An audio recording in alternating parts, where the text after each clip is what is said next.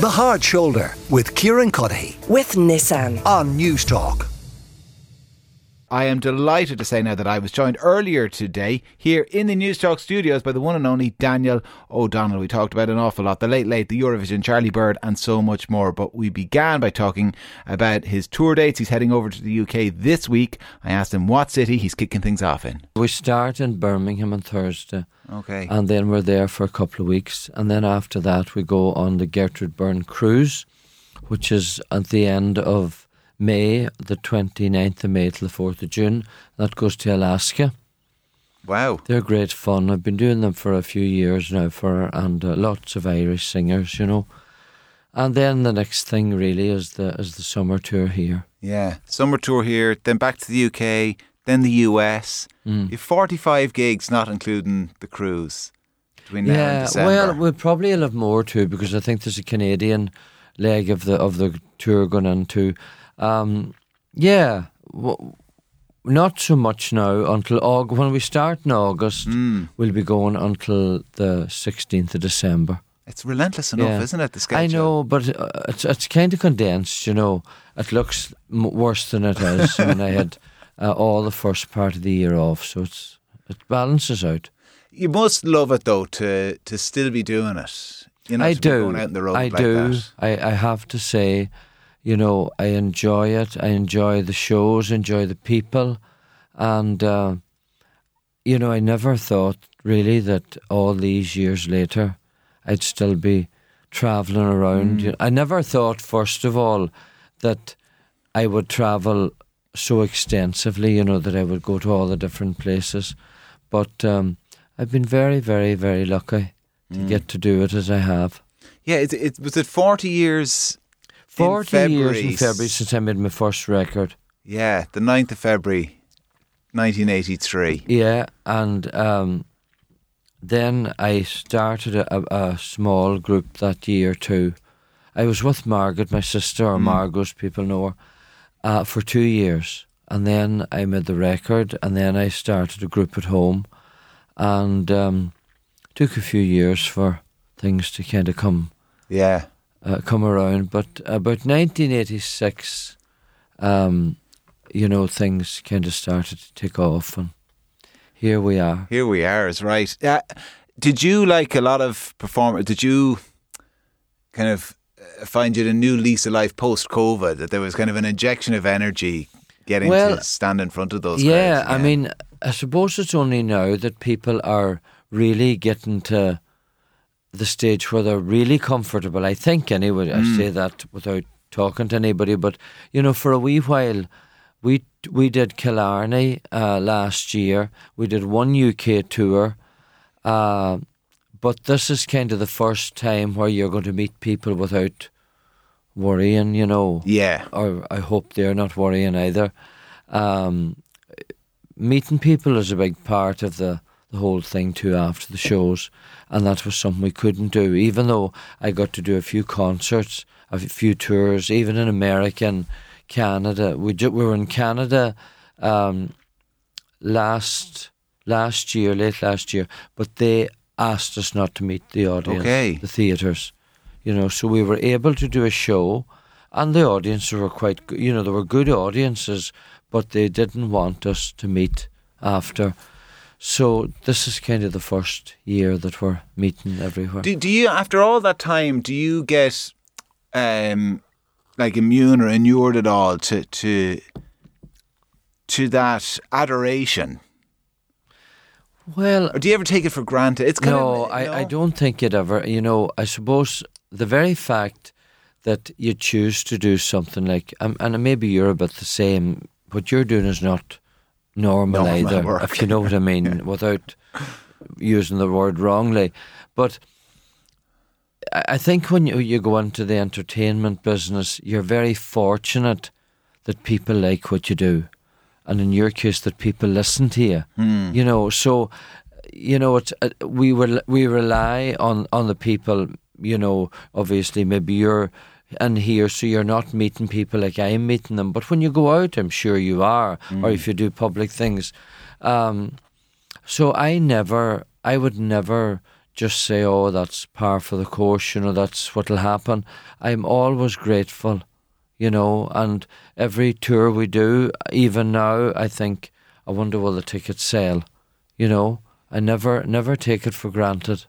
You're, you're like um, uh, Mick Jagger in the background checking to see what tickets are sold where, Yeah. apparently, um, as soon as the gig ends. Um, I, the part of that, I guess, that uh, continued energy that you have for it, I mean, is is is is visible in in the album releases as well. I mean, there's always there's there still seems to be a focus on new music as well. When Yeah. like let's be honest, you could very easily record new versions of all your older songs, and you'd Yeah. still be selling albums and What- selling tickets. Well, I've, re- I've just You could have a much easier life, Daniel. is what I'm saying. Well, I don't know that I could have a much could have have it much better than I had it.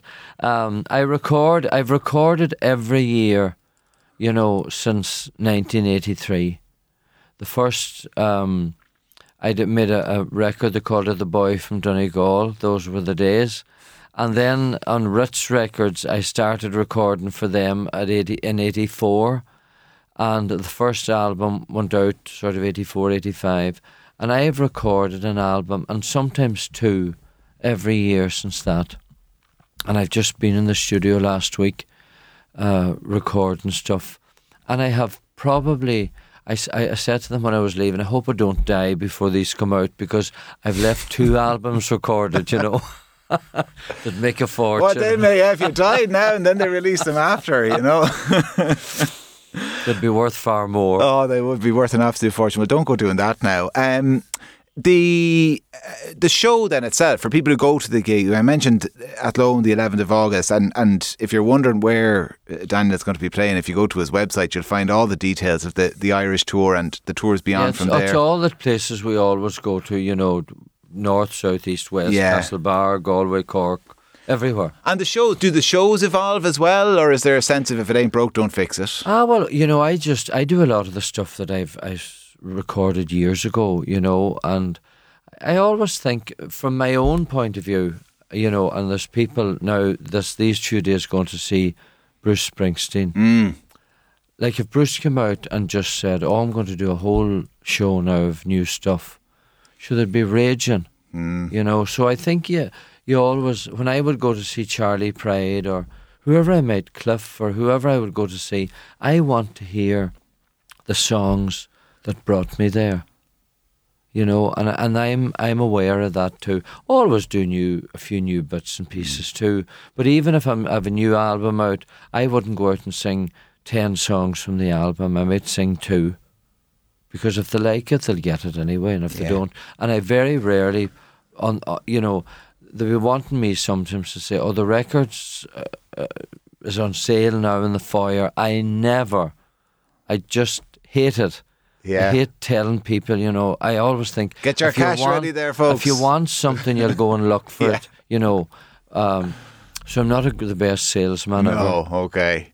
You mentioned sorry, Bruce Springsteen, and you you you, you, you say the name Charlie, um, and I know lots of people are kind of impressed with the meeting with Charlie Bird as well, and that Bruce Springsteen dedicated a song to him. You met Charlie just the other day. I uh, met Charlie at a on, hospital. Wed- How on- is he? on Wednesday. Well, he, wa- he's he's doing good. he had had a fall. yeah, and he didn't look great, but he was in good form, and we were chatting about different things. And of course, at that point, uh, he didn't have the green light to meet Bruce. But then that evening, I got a text from him saying, "You know, I'm meeting Brucey on Friday." Yeah. So I was just thrilled for him. You know, uh, he's done so much good. It's it's quite incredible his strength.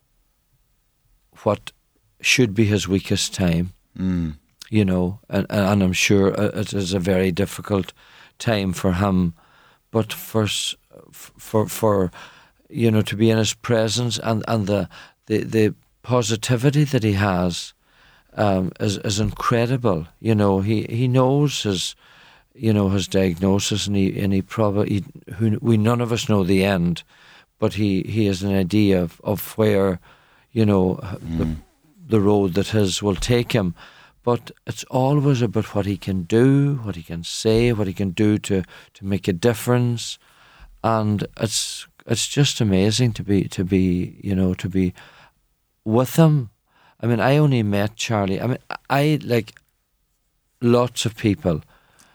I knew Charlie Bird, but only on the television Yeah. or his voice, um, because he brought us places that most of us would never be, and brought us stories that most of us would not be aware of, and in his own style.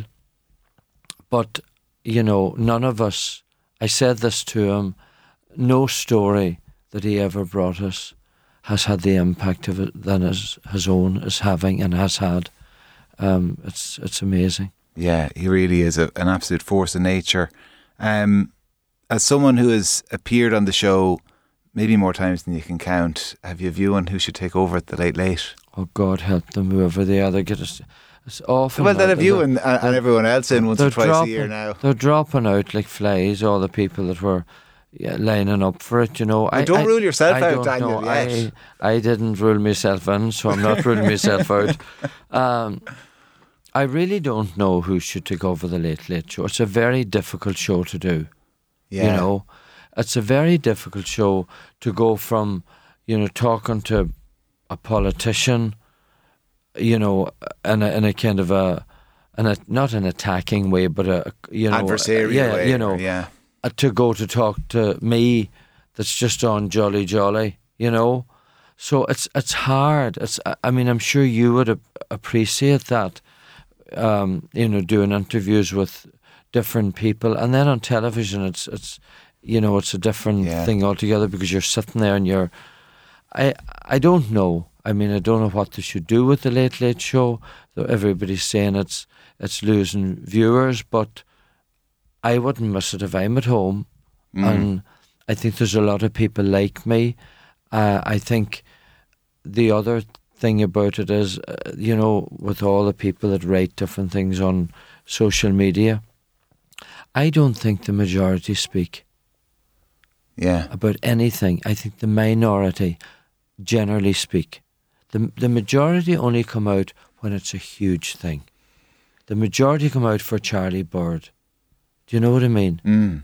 But the minority there are scraping like seagulls on a rock, you know, Mm. and they're just.